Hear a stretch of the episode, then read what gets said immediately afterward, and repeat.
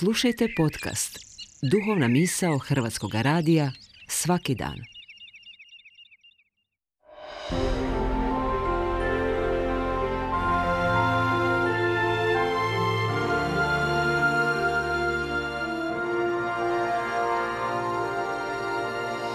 Duhovna misao. Urednica je Blaženka Jančić.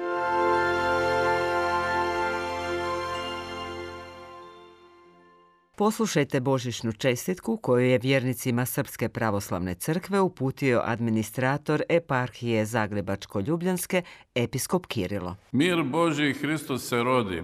Čestitamo Božić i želimo sreću novu 2024. godinu milosti gospodnje svim pravoslavnim hrišćanima kao i hrišćanima koji su proslavili praznike po gregorijanskom kalendaru. Svaki gospodnji praznik pa i Božić je više dimenzionalan u svojoj poruci, u svom značenju, u svom biću, tako da je nemoguće u jednom kratkom obraćanju sažeti sve ono što za nas znači Božić. Navedimo samo nekoliko formula ili rečenica iz Novozavetog otkrovenja koje su osnovne za definisanje ovog velikog praznika.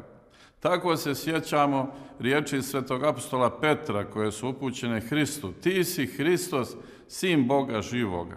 Dakle, Petar ispovjeda Hrista čovjeka iz Nazareta kao sina Božjega, time svjedočeći da smo i mi sinovi Božji. Eto dakle prve poruke Božića, eto dakle prve blagovijesti Božića, ljudi su rod sa Bogom. Dakle, Božić nas podsjeća na naše nebesko porijeklo ili kako čitamo u psaltiru, ja rekao, bogovi ste i sinovi višega svi.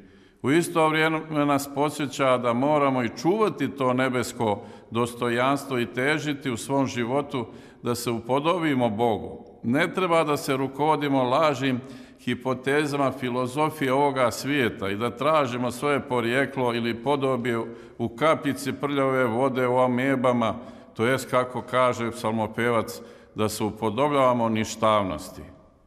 Ili da tražimo svoj lik u skotovima nerazumnim, kako kaže psalam, i čovjek u časti budući ne razumije da izjednači se sa stokom nerazumnom i postade je sličan. Dakle, nemojmo se dati zavesti tuđim učenjima, nego zavolimo čudesni lik Hristove su se na njega ugledali svi Božji ljudi, sveti apostol Pavle nas poziva ugledajte se na mene kao što se i ja ugledam na Hrista.